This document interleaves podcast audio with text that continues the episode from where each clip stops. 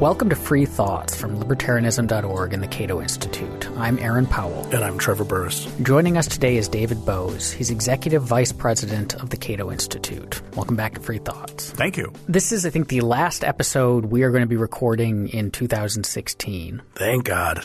Uh, so we're doing today kind of a year end wrap up because uh, it was a, we'll call it an interesting year in Washington and in America. So let's start with I think the, the um, most controversial issue of 2016, which was so if a child, due to parental negligence, falls into a gorilla enclosure, uh, is it okay to shoot the gorilla? Is that what happened? I keep seeing this reference to a gorilla. Harambe? Is that how it's yeah, yeah, pronounced? no, that's what happened. Yeah, they shot the gorilla. Yes, well, I suppose you know if uh, if it's a question of a child's life or a gorilla's life, I go for the child's life. I'm not really sure that there's. I, I, I to be honest, I didn't follow the debate that much, uh, but it was weird to me. I, I understand animal rights activists, and they, maybe they could have done something else, like call the gorilla over with a statue of a blonde, a Barbie or something. You know, whatever gorillas are attracted to. But, but uh, you know, shooting a gorilla is okay in that situation. So I, I'm going to come down firmly on the side of the child. What do you think, Aaron? I'll leave it to you two guys because I'd like to keep my Twitter timeline free of angry replies. Um, but so the, the rhetoric, especially post election, has been that 2016 is the worst year in recorded history. Any year that begins with David Bowie dying is a really bad year. But so you've been at Cato for four decades. well, not quite, but in a fourth decade. Yes. And and so is this how bad is this year in comparison? Have you seen worse in your time here? Well, I don't know about worse, but I mean, look, after the 2000 election, we went through a month of not knowing who the president was and some awfully bitter arguments about who it should be, about uh, the inappropriateness, outrageousness of the Electoral College. In fact, that year, there were full page ads in the New York Times arguing for getting rid of the Electoral College. There were U.S. senators like Hillary Rodham Clinton arguing for getting rid of the Electoral College. And this time, people seem to kind of accept, hey, it's the Electoral College. That's what it is. Um, I also remember the black boarded major bordered major newspapers that were published after Ronald Reagan was elected. Oh my God, it's the end of civilization. They're going to abolish a lot of government agencies. I remember one really heartrending story in the New York uh, in the Washington Post about three members of one family, husband, wife, and teenage son, who were all going to lose their jobs because of the Reagan landslide. Um, so this one's probably more bitter, but it's not like seeing these kinds of changes of, of administration happen doesn't often create um, a, a, a lot of outrage. I do think one difference here is there's a fair number of conservatives, not many Republicans anymore, but a fair number of conservatives who are still shocked, appalled, and not reconciled to Donald Trump. And that maybe puts a new edge on it because when theoretically your own team members are still outraged and appalled, then that makes the uh, arguments more severe. Is the kind of do you see the Trump fear?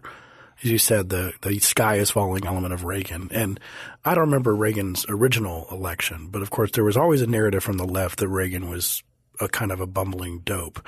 And if you added on top of this that he had been a TV, a movie star of fairly bad, so he, uh, fairly bad movies, uh, so he could have been our first, you know, TV president, so to speak, like Trump. Do you see parallels there of the way that they sort of didn't take him seriously to Uh, Trump? Yeah, there are definitely some parallels there. They are different, and I think, of course, it's easier in retrospect to say hmm, Reagan seemed to handle the presidency reasonably well, as he had handled the governorship of California reasonably well, especially if you like tax increases and liberalized abortion laws. Um, but in the lead up to it, um, and in his initial being elected and taking office, yes, there was a lot of that kind of he's not up to it. This is crazy. He's a TV actor. Um, and there's also a theme that you heard Republicans or at least Trumpists saying this year, which was, yeah, they said Reagan was dumb. Yeah, they said Bush was dumb. Well, just because they said Reagan was dumb, and in retrospect he probably wasn't, doesn't actually mean that Trump isn't dumb. Some people are dumb. Some people are called dumb but aren't. So it's a legitimate thing to say. You say that about every Republican. If you call John McCain and Mitt Romney racist, why should we listen to you this time? Well, maybe you should listen this time because his opening speech said Mexicans are rapists and drug dealers. Reagan's speech did not say that. Romney's speech did not say we that. We do know Trump assured us yesterday, the day before, um, in in an interview that he is very smart. And he has previously said that he has a really good brain, and so he would not need advisors. Uh, no, of course. I mean, that would stand to reason. Uh, I think, is, as a general rule, what kind of person says, I have a really good brain? Would it be your Stephen Hawking geniuses, your Ivy League professor, really smart people, your average guy, your insecure, less than average guy? I'm, so now my experience is the smart people are typically the ones who are think they're stupid. Most uncertain about how much. There's know. a name for this, which it escapes me right now. It's a it's the Dunning Kruger. The Dunning Kruger effect. Yes. So so now that we are living in, or will soon actually be living in Trump's America, or he will be president of America. Uh, it's not his country, uh, but he will be president of this country.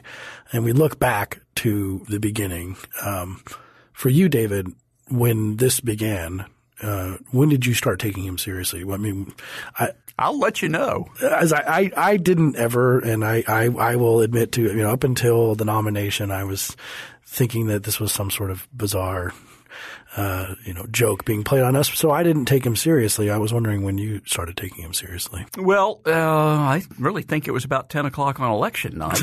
um, there was an article in the Washington Post today saying it seems that everything we knew about politics – you need to follow these rules. You need to spend more money. You need to have a get out the vote operation. You need to not insult people on your own team was wrong. So how do we make predictions for the future? How do we predict who's going to run in 2020? Because is this a one-off thing or are there going to be a lot of reality TV stars or movie actors or businessmen running? Um, when did I first take him seriously? Well, I would have to say that at every point I thought it won't last another week. Um, this is a ridiculous speech he gave in announcing his candidacy. Um, he just insulted um, John McCain and all wounded veterans. Um, he made fun of a disabled person. Who can do that and get away with it? Um, all through those things. And then he was rising in the polls, and I would be like, yeah, well, Michele Bachmann and Herman Cain were both high in the polls in 2012, but they weren't anywhere close to being president, even after he won New Hampshire. And the other thing, of course, was that I kept assuming that even for him, this was performance art. It was a publicity stunt. Maybe it's supposed to, to get more attention for his brand. Uh, so honestly, even up until mid October, late October, I kept telling the small number of people I knew who were for Trump, you do realize he's going to drag the whole Republican Party down.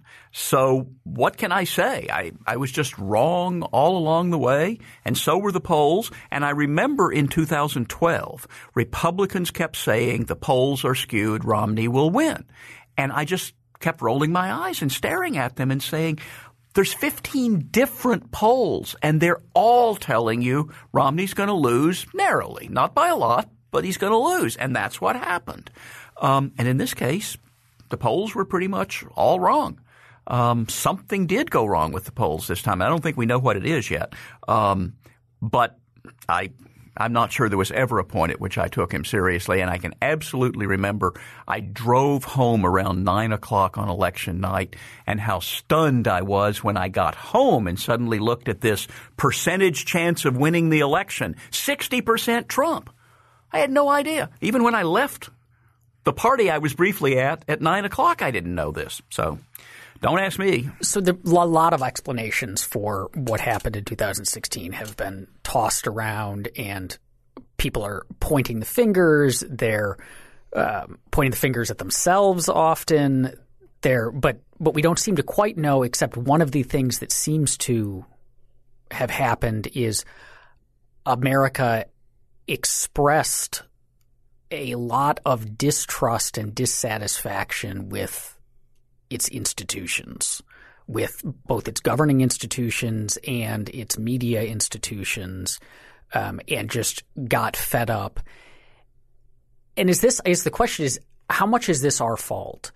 I mean, so of the of the people in Washington, we at Cato have spent quite a long time saying there's all sorts of things wrong with the governing institutions as they exist right now. That the the people who run them either are not as good as they say they are, or can't possibly do the things that they say they can do, or don't know as much as they tell us they know. We've criticized the media for having a unnuanced or not terribly deep view of how policy and politics works, of buying into narratives of state power um, and being cozy with these people. Like we've been out there criticizing exactly the things that seem to get tossed out in this election.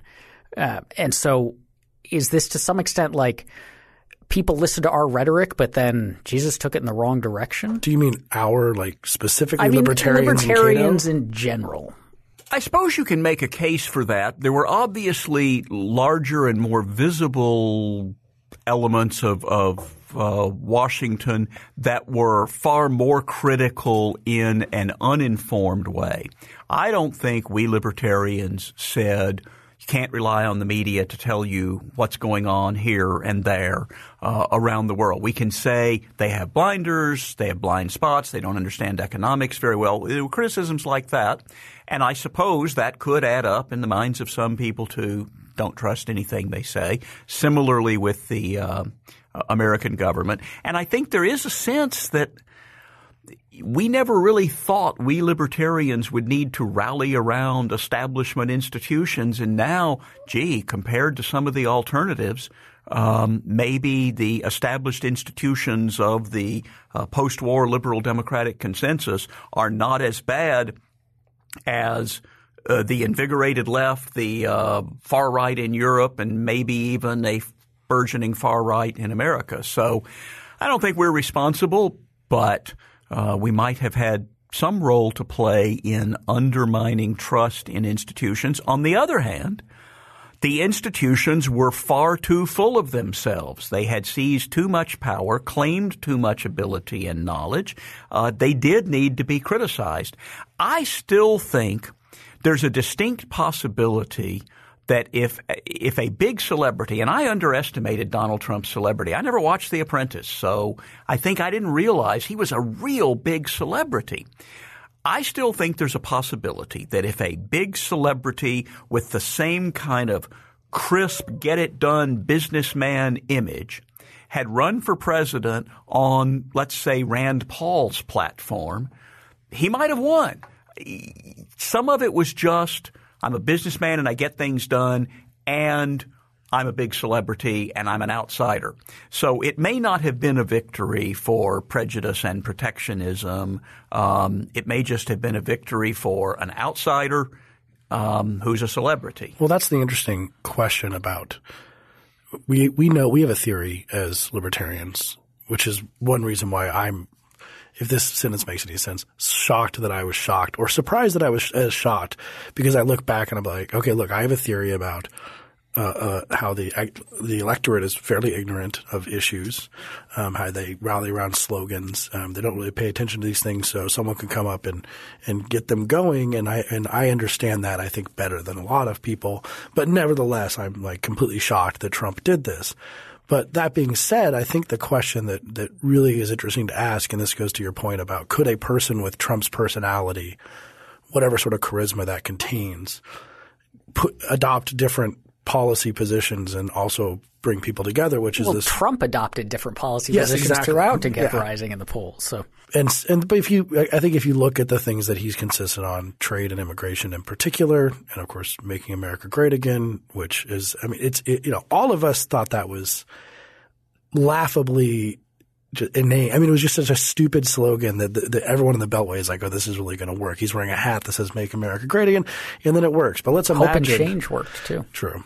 Let's imagine that, that we change this around because I think the really big question with Trump is did he discover or did he create his constituency? Well, and it seems clear there was a constituency there that uh, Washington underestimated. Um, I think Republicans thought their base was Reaganite, and uh, establishment Republicans thought we have to add to the Reaganite base more young people and Hispanics but we have to do that without running into the Grover Norquist buzzsaw of of uh, anti-tax Reaganism. And then it turns out it's not at all clear that the Republican base is all that Reaganite.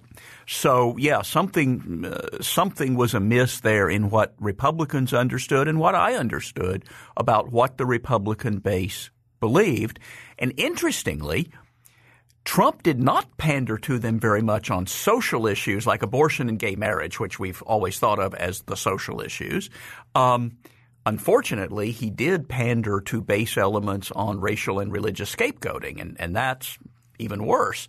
Um, he also did not present himself as a hawk. All the other Republicans thought that you have to be a hawk, you have to support Bush's foreign policy, you have to say Obama's foreign policy is weak. Rand Paul won't get anywhere because he doesn't support the John Bolton foreign policy. Um, and indeed, he didn't do very well, but maybe for different reasons, because it turns out Trump is contemptuous of the Iraq War and the John Bolton foreign policy, and Republicans didn't bat an eye at that. So that's some good news from the Trump phenomenon. It, it turns out you can win the Republican primary and win the presidency on a foreign policy that says let's have fewer wars and get out of regime change and nation building. Until is that he, how we dominates. should? Is that how we should read that? Because I think there's an alternate way to read it that is less optimistic, um, which is so it's not that he's advancing our colleague Chris Preble's foreign policy views, say, but instead that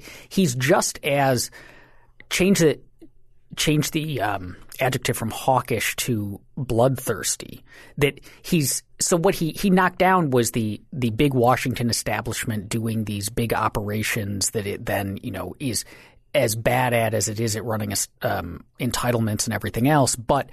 But it's not like he was saying you know, look, we should, that part of the reason that we get into these wars is because of American interventionism and foreign policy abroad, that, you know, we, we cause these problems or we have a hand in them that you know we should be more peaceful. He every he time there was stupid. Yeah every time that there was a some group or nation that looked like a threat to his base so largely that was ISIS. Um, he would he would pledge to do all sorts of violent and vile things to them. Um, so was he really against intervention so much, or was he just kind of against everything Washington was doing, but still promising to bomb the hell out of people at every opportunity? Look, he called everyone stupid. Like we, we fought all these wars stupidly. We we we didn't do this. You know, we have stupid people. I'm like was like we well, keep telling them what we're going to do on TV. Well, don't do that. Like, eh, that's right. And he had not, in fact, opposed the Iraq War before it started, but he said he did, and so. Um, so he was campaigning as I've always been an opponent of the Iraq War. So it wasn't just stupid execution. He said it was a stupid war. And so you're right. He said, we will torture their families. We will take their oil. We will bomb the bleep out of them. Um, at the same time, he said these other things. To some extent, this is what some analysts call the Jacksonian view of American foreign policy, which is if you're going to go in, go in to win and don't be constrained by political correctness or anything.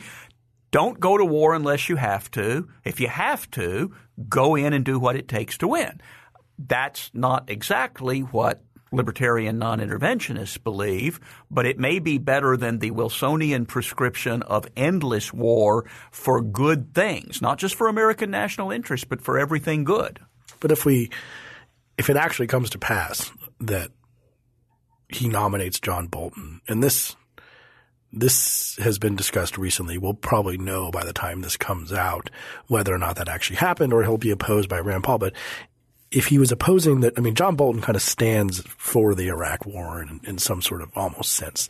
Uh, other than George Bush and Dick Cheney, he stands for the Iraq War.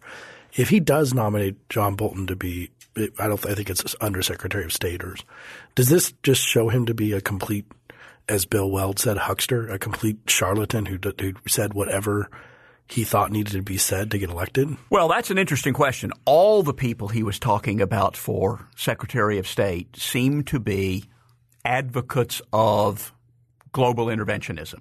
And uh, a couple of weeks ago, Rand Paul had said, I will do whatever I can to block either Giuliani or Bolton from Secretary of State because I want a Secretary of State who has learned the lessons of the Iraq War, which was to say, I'm not insisting that he be a libertarian non-interventionist, but he has to understand that this war was a bad mistake. And none of the people he was talking about seemed to be that. You had the mushy establishment global interventionist Mitt Romney, and you had the forthright stars and stripes global interventionist John Bolton, and you had the insane global interventionist Rudy Giuliani.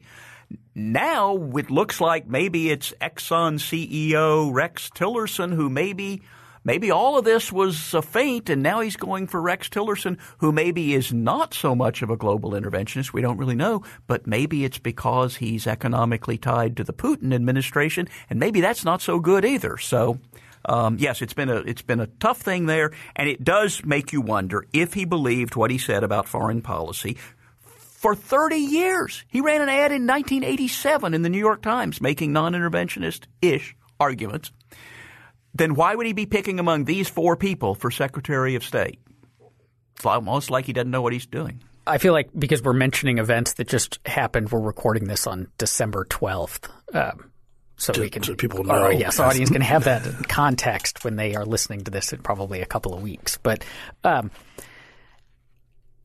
on the Trump as the anti-war candidate, there was a strain among self-described libertarians, the libertarians for Trump people, um, who argued that he was the libertarian candidate, and this goes back a while into his candidacy, um, because he was the one who would not get us into wars, but then seemed to continue to support him even when the really ugly stuff was coming out, which was never really hidden. Um, and so, has did Trump's candidacy expose a rift within libertarianism.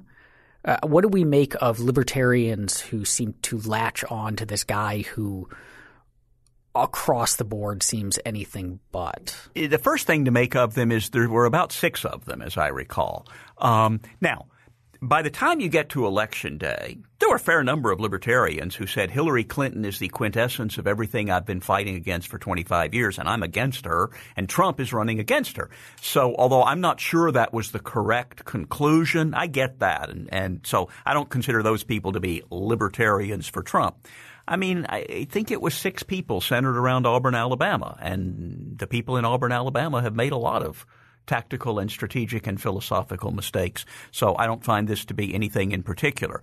If he was a consistent anti-war candidate and he was also somewhat bigoted and a protectionist and seemed to want to aggrandize power in himself, well, you, would have a case. War is the worst thing that can happen, so I'm for the anti-war candidate, which might raise the question of whether they had supported Bernie Sanders back before Hillary seemed to be, uh, before Trump seemed to be serious. Um, and I'm not sure they, they might actually have. Certainly Murray Rothbard way, way back um, supported Adlai Stevenson as an anti-war candidate and, and maybe McCarthy McGovern in that era. You can make a case for I'll always support the most anti-war candidate. I don't think they were confronting the conflict between Trump's – somewhat anti-war statements and his bloodthirsty statements. Now you brought up Bernie Sanders and you brought up some of the sort of things we've seen in Europe too, and this question of whether or not Trump is a symptom of a worldwide disease in his in his own way, and including Brexit, which was a huge thing that happened, of course, and now we've had elections pop, possibility of a similar kind of populism rising in France. We've seen Hungary. We saw a close election in Austria. Do you see these things as part of the same as a part of the same disease, or are we sort of oversimplifying a, a bunch of different people for you know in the, throughout the world as having the same? Well, attitude? I think there are some distinctions we have to make. Yes, there are some similarities. America is not Europe. Um, the Europeans like to complain about Americans and their cowboy attitudes, and you know, somebody said. Um, fascism is always hovering over America, but it only alights in Europe. Um, and there's, you know, there's something to that. We never, we never had these fascists take power.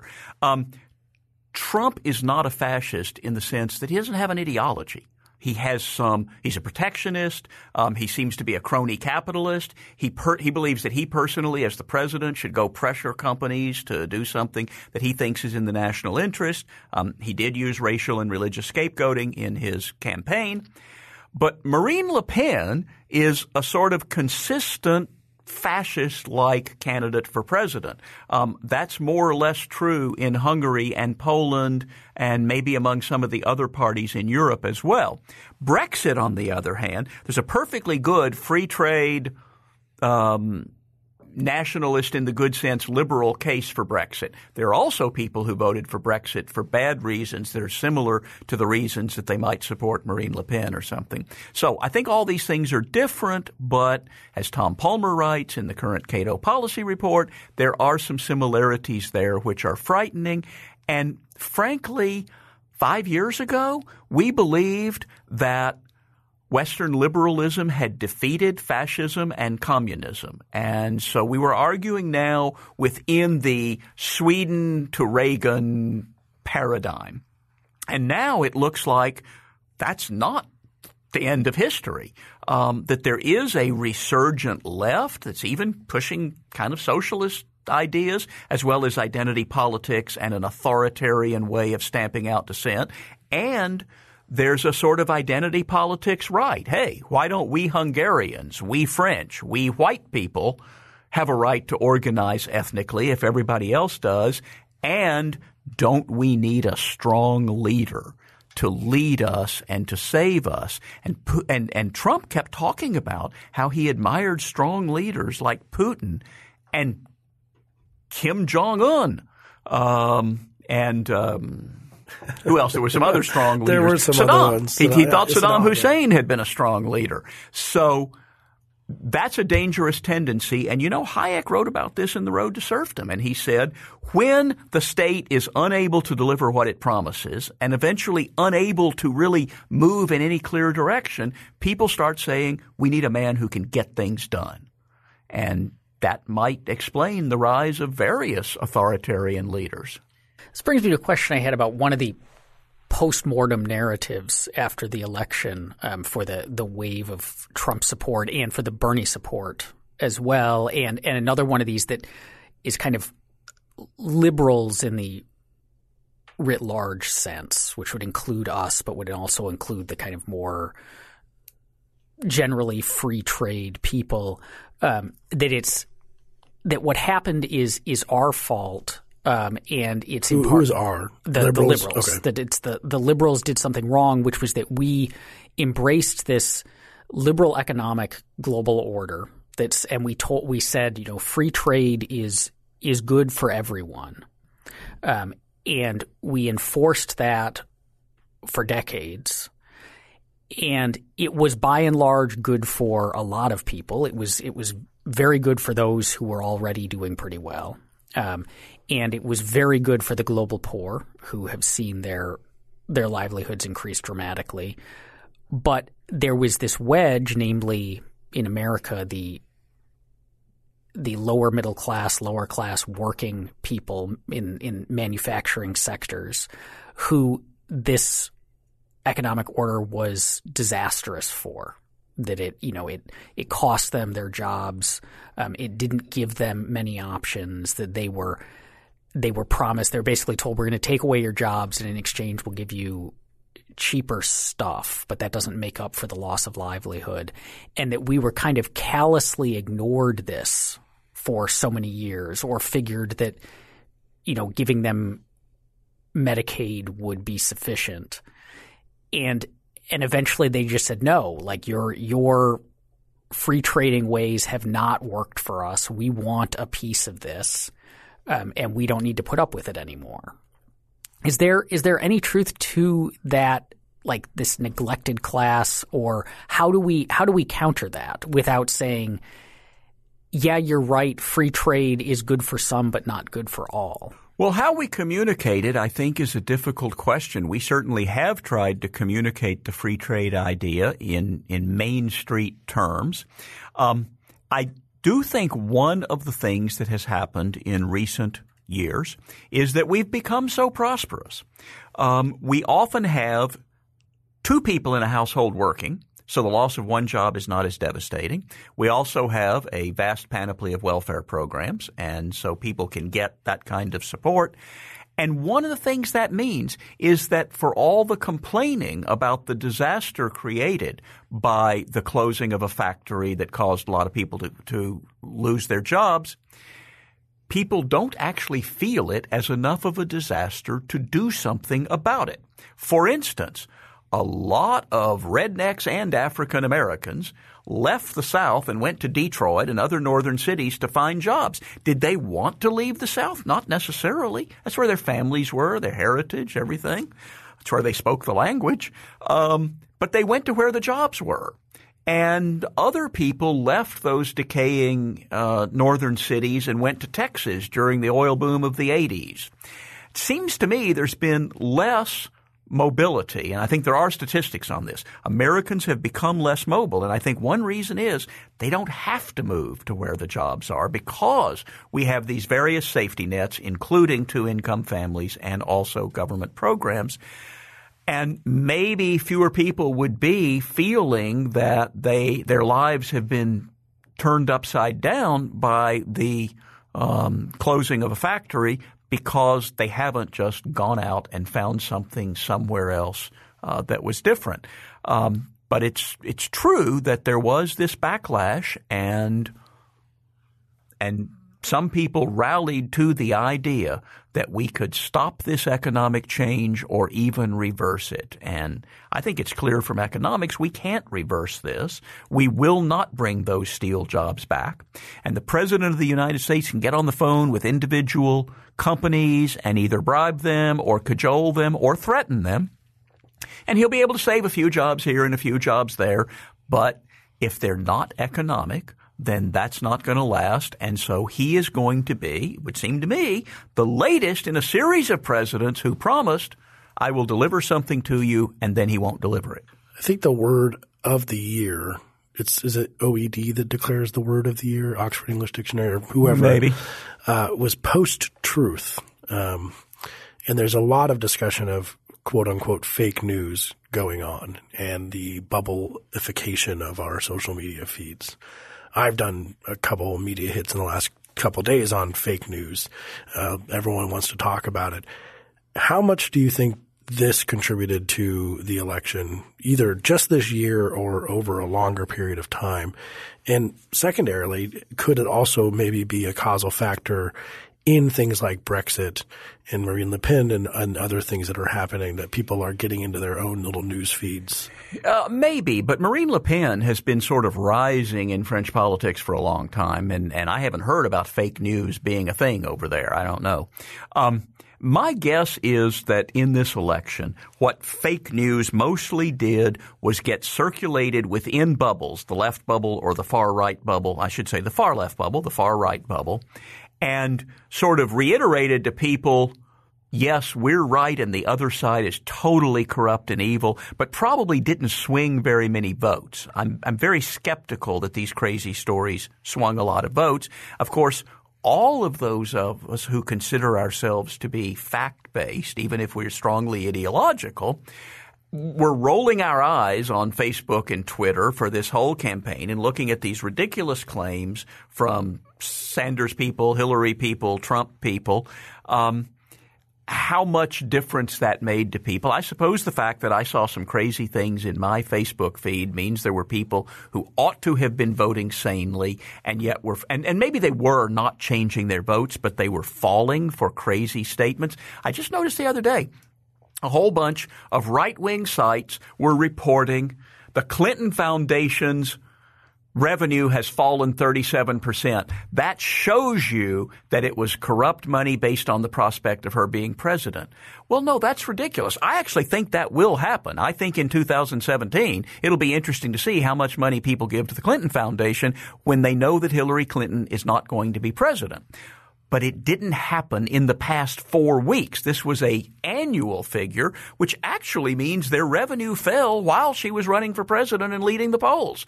Uh, that's an interesting question. Why did that happen? Now, maybe it's just because she and Bill were both too busy to be going putting the arms on people. They were they were busy campaigning. But the fact that people could could somehow see this story and then start trumpeting it without even thinking about the fact it's only been four weeks since the election. You really think you can measure their fall off in their revenue?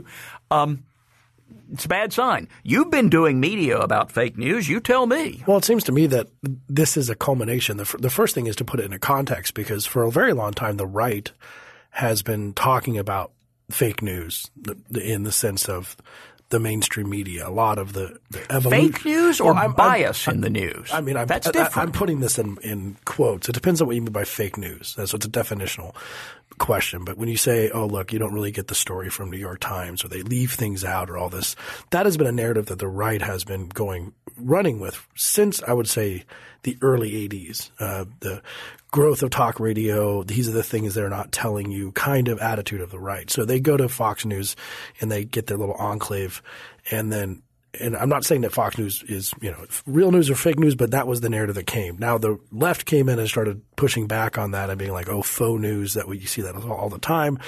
Everyone starts walling themselves off. The thing that's concerning to me is that it fits into the left's campaign finance views very well that they're going to exchange their Citizens United opposition for media regulation because a lot of the a lot of the question here of, of we need to make sure that the people have accurate information that are not being swayed by one voice that's too loud and, and inaccurate and biased. That's what they that's what they say about Citizens United. Now they can say it about media and license them and bring back the fairness doctrine and maybe make Facebook a public entity. I predict that all of this stuff will come in the next two to four years. Rick Hasen is a law professor who writes about campaign finance. I'm just like throwing that name. Out. He'll probably be someone like him will write a book about why we need to regulate media, why we need to make sure fairness is happening. I think Facebook as a public utility is going to come up, and it's going to be very frightening. So I, I think it's I think it is a very the culturally defining thing of modern life is the nichification of everyone's narrative, which changes how you view the rest of the world because you don't really interact with it. Well, I will say, uh, it occurs to me, and this goes back to what Aaron was asking earlier. Um, there's a fairly common thread in my Facebook conversations from people who probably are libertarians in some sense that if I say I'm going to appear on NPR or here's an interesting article from the Washington Post, I get this Nobody listens to NPR. Why would you believe anything that's in the Washington Post or the New York Times? And maybe that is dangerous. It's stupid. I'm a critic of what I consider liberal bias in those uh, publications, but I'm not an enemy of those publications. And I point out to people the only thing bloggers have to write about is things that reporters for mainstream media have reported. Very few blogs have reporters on the ground in Aleppo or Jakarta. Um, so it's it's the New York Times and the Washington Post going out there and reporting the news, and then bloggers taking potshots at it and saying you fail to discuss this angle and you don't understand the role of religion and that's why your reporting is flawed. And those are a lot of legitimate criticisms there. Um, but the idea that people just say, I wouldn't read the New York Times. Or no one reads the New York Times when it's quite obvious that although the major media have slipped in their numbers, they're still the major media. Yeah, we'll we'll see what happens. I, I think that increasingly the sort of conspiratorial aspect come, will be coming from both the left and the right because they won't see the other side. So the, the question here I always ask is – I always ask students this about campaign finance. When you ask people, why do people disagree with you? Um, you you want you know usually a, a, person should say well because there are reasonable arguments on the other side there are like the data is not there yet so you can interpret it different ways. Increasingly both sides are saying well because they're being duped by their news sources. Both sides are saying that that that's why people disagree with me. And I see I, am pretty frightened by what happens from that but I don't know. Maybe Aaron has a different take. Well, actually I wanted to turn to one of the other big things that happened in 2016 um, which was a story that was mixed, I guess, in its optimism and pessimism, which was the Libertarian Party, Gary Johnson, his campaign. So he did the best a Libertarian presidential candidate has done in terms of popular vote. By a lot. Um, which is good, but it also feels like a lot of libertarians were disappointed by his performance, um, both his performance, how well he conducted himself, how well he answered questions, um, and also the failure to take advantage of the opportunity that he was running against the two least popular major party candidates ever that we have data on, um, and only managed to get what was it four? About four million votes, three and a quarter percent. Yeah. So, so what are how what should we make of Gary Johnson? Well, I think what you can say is this was the most credible, most experienced third party ticket maybe ever. Two two term governors. There haven't been two governors on a major party ticket since 1948. So an experienced ticket that drew respect, that got more media attention than third parties usually do. As you say, running against the two most unpopular candidates in polling history. Um, and they only got 3%. Now, I'll tell you what, I haven't done the numbers yet, but I can tell you when I calculate votes per dollar, Gary Johnson is going to have paid a lot less for each of his votes than uh, Trump and Hillary did. So by that standard, you know, they did okay, but they didn't get the daily media coverage. Their speeches weren't covered on uh, cable news, all of that. So, so they got more coverage than third parties usually do, but they didn't get that much, and they only did that well. I thought that they were overhyping things from the beginning. They were talking about 15%, and if you get 15% and you get in the debate, then who knows? The sky's the limit at that point. Um, and I always thought that third parties fade as it gets close to the election, especially if the election is close. We thought for a while maybe it wouldn't be close. Trump would be so far behind that people would say, hell, I might as well vote for somebody who's qualified. Turned out it wasn't that much of a disparity. So I think Sure. Gary Johnson had some bad moments in the campaign. Having done a lot of TV interviews myself, I can tell you it's not like watching it on TV. You feel a lot of pressure. You're, you're, you're constantly thinking, what am I about to screw up? And you make mistakes. Um, and he made a couple that were bad. Um, on the other hand, I don't know any other libertarian who would have been on those TV shows, so that's your catch 22. Um, I do think you have to wonder, as people probably do every four years after the Libertarian Party's results. If two governors running against the two most unpopular candidates could only get three and a quarter percent, what really is the prospect for the Libertarian Party? It just seems like Americans don't like third parties, at least unless they're being run, uh, their candidates are billionaire celebrities three and a quarter percent is more than any third party candidate got since the last billionaire celebrity, Ross Perot. What do you think about the tactic that Gary Johnson and Billy Weld used to basically stylize libertarianism as the middle? Is it a useful is it something we should be kind of looking more towards getting out of this sort of right wing corner that people have wanted to put us in? Uh, or was it just a sort of one time thing that could be done because of the two people who were who he's running against. Well, they were particularly well suited for it, but it's an interesting idea, and I think there is something to it. And if I may say, I pioneered it myself in 1980 when I was the traveling uh, companion of that year's Libertarian presidential campaign candidate. And I remember a Washington Post reporter coming with us on one campaign swing, and he said something about, you know, but but you guys are so extreme, you you you know, you'll never be able to get very many votes. And I said, we're not extreme. You know what's extreme? Sending American boys to die in countries that most Americans have never heard of. You know what's extreme? Taking half of a working man's income for the government to spend. I'm not sure the reporter bought it. But I think there is a legitimate argument to be made there. And these days, with the threats to liberty from both left and right, from authoritarianism on both left and right, I think we can, in a way, say we want to be the intellectual vanguard of the liberal center. Um, whether that makes it a libertarian center, I don't know. Maybe there's a there's a left and a right, and then there's a center, and we're we're up at the top of the center. But yes, I think there is a sense that we reject both the authoritarian right and the socialist left, and those are the extremes in American politics. And here within the reasonably sane center, we're going to argue with the neoconservatives and the liberal interventionists about within the bounds of liberalism, what's the most satisfying uh, society. The Democratic Party on election day got clobbered. Um, and it looks like, although technically they did get more votes than Trump for yes, president, but but in the, the votes that count, which are the electoral votes, they seem to have gotten have lost pretty bad, and they did not do well in Congress.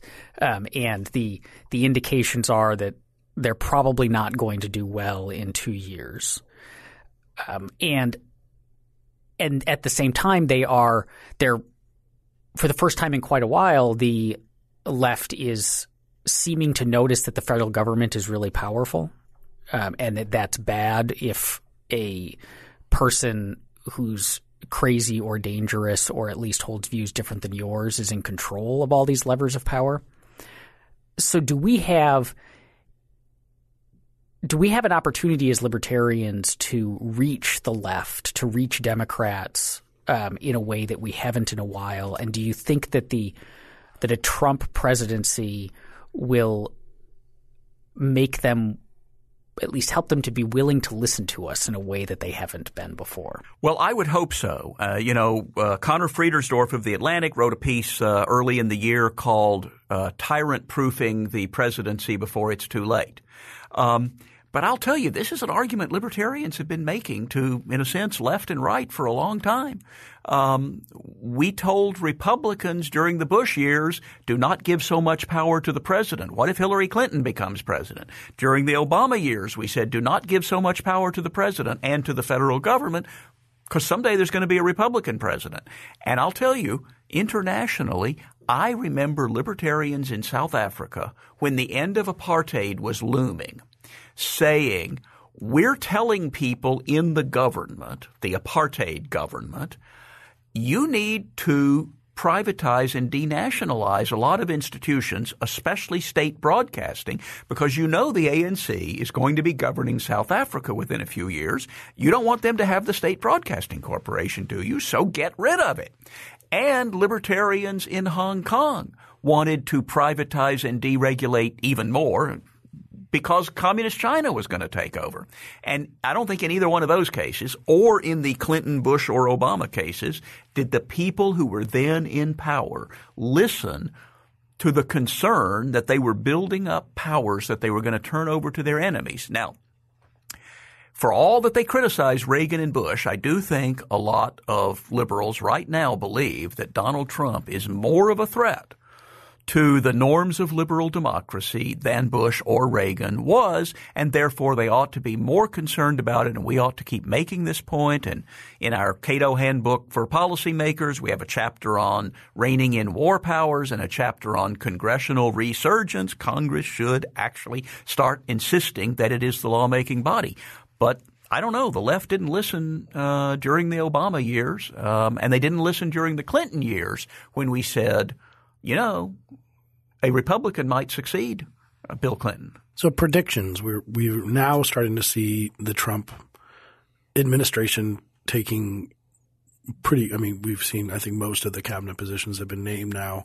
We're seeing more and more people. It's a mixture of outsiders, sort of bizarre picks like the Hardee's Carl's Jr. CEO, and then kind of banking executives, banking executives, and more typical uh, insiders like Elaine Chao.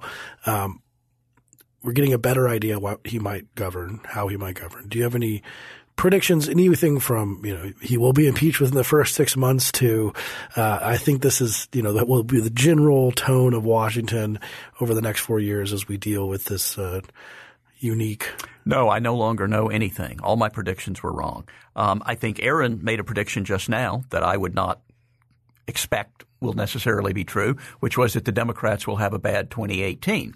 That's based on the fact that they have a lot of Senate seats coming up and the Republicans not so many. And when we thought Hillary Clinton would be president, that looked like a bad formula for the Democrats. But now it's generally the case that Senate seats swing against the incumbent president and this president could very well be in the throes of impeachment by then. On the other hand, since I've been wrong all along, maybe there's a possibility that he'll be incredibly popular in 2018, that he'll have done four carrier deals and people will love him.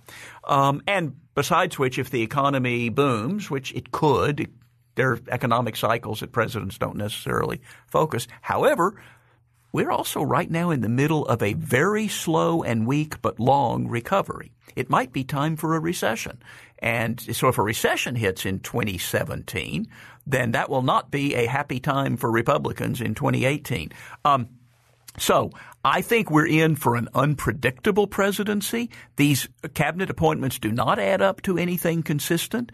There are crazy people and quite sane people and people with good free market principles being appointed to uh, uh, jobs, but also people who don't have those kinds of principles. We have even at the center of the White House a couple of crazy people and one bland Midwestern guy trying to keep a lid on it all. Um, Trump is a very different kind of president. He is the least policy focused president we've ever had. And the things that he's really focused on are really bad protectionism and building a wall and deporting people. And hopefully there will be a lot of pushback. But who are the people who ought to push back against protectionism and excessive executive power? That would be Republicans in Congress. And are they going to? I'm not seeing it yet. Maybe when he becomes president, he starts actually doing things instead of just talking. Uh, but I'm not confident of that. So it may be that Rand Paul is Horatio at the bridge. On, on the Foreign Relations Committee, he can keep a bad Secretary of State from getting out of committee. And other than that, I don't know. I think we're in for a wild ride. If you've enjoyed listening to Free Thoughts this past year, I encourage you to check out libertarianism.org's Facebook page where you can vote on your favorite episode of 2016. Free Thoughts is produced by Evan Banks. To learn more about libertarianism, visit us on the web at www.libertarianism.org.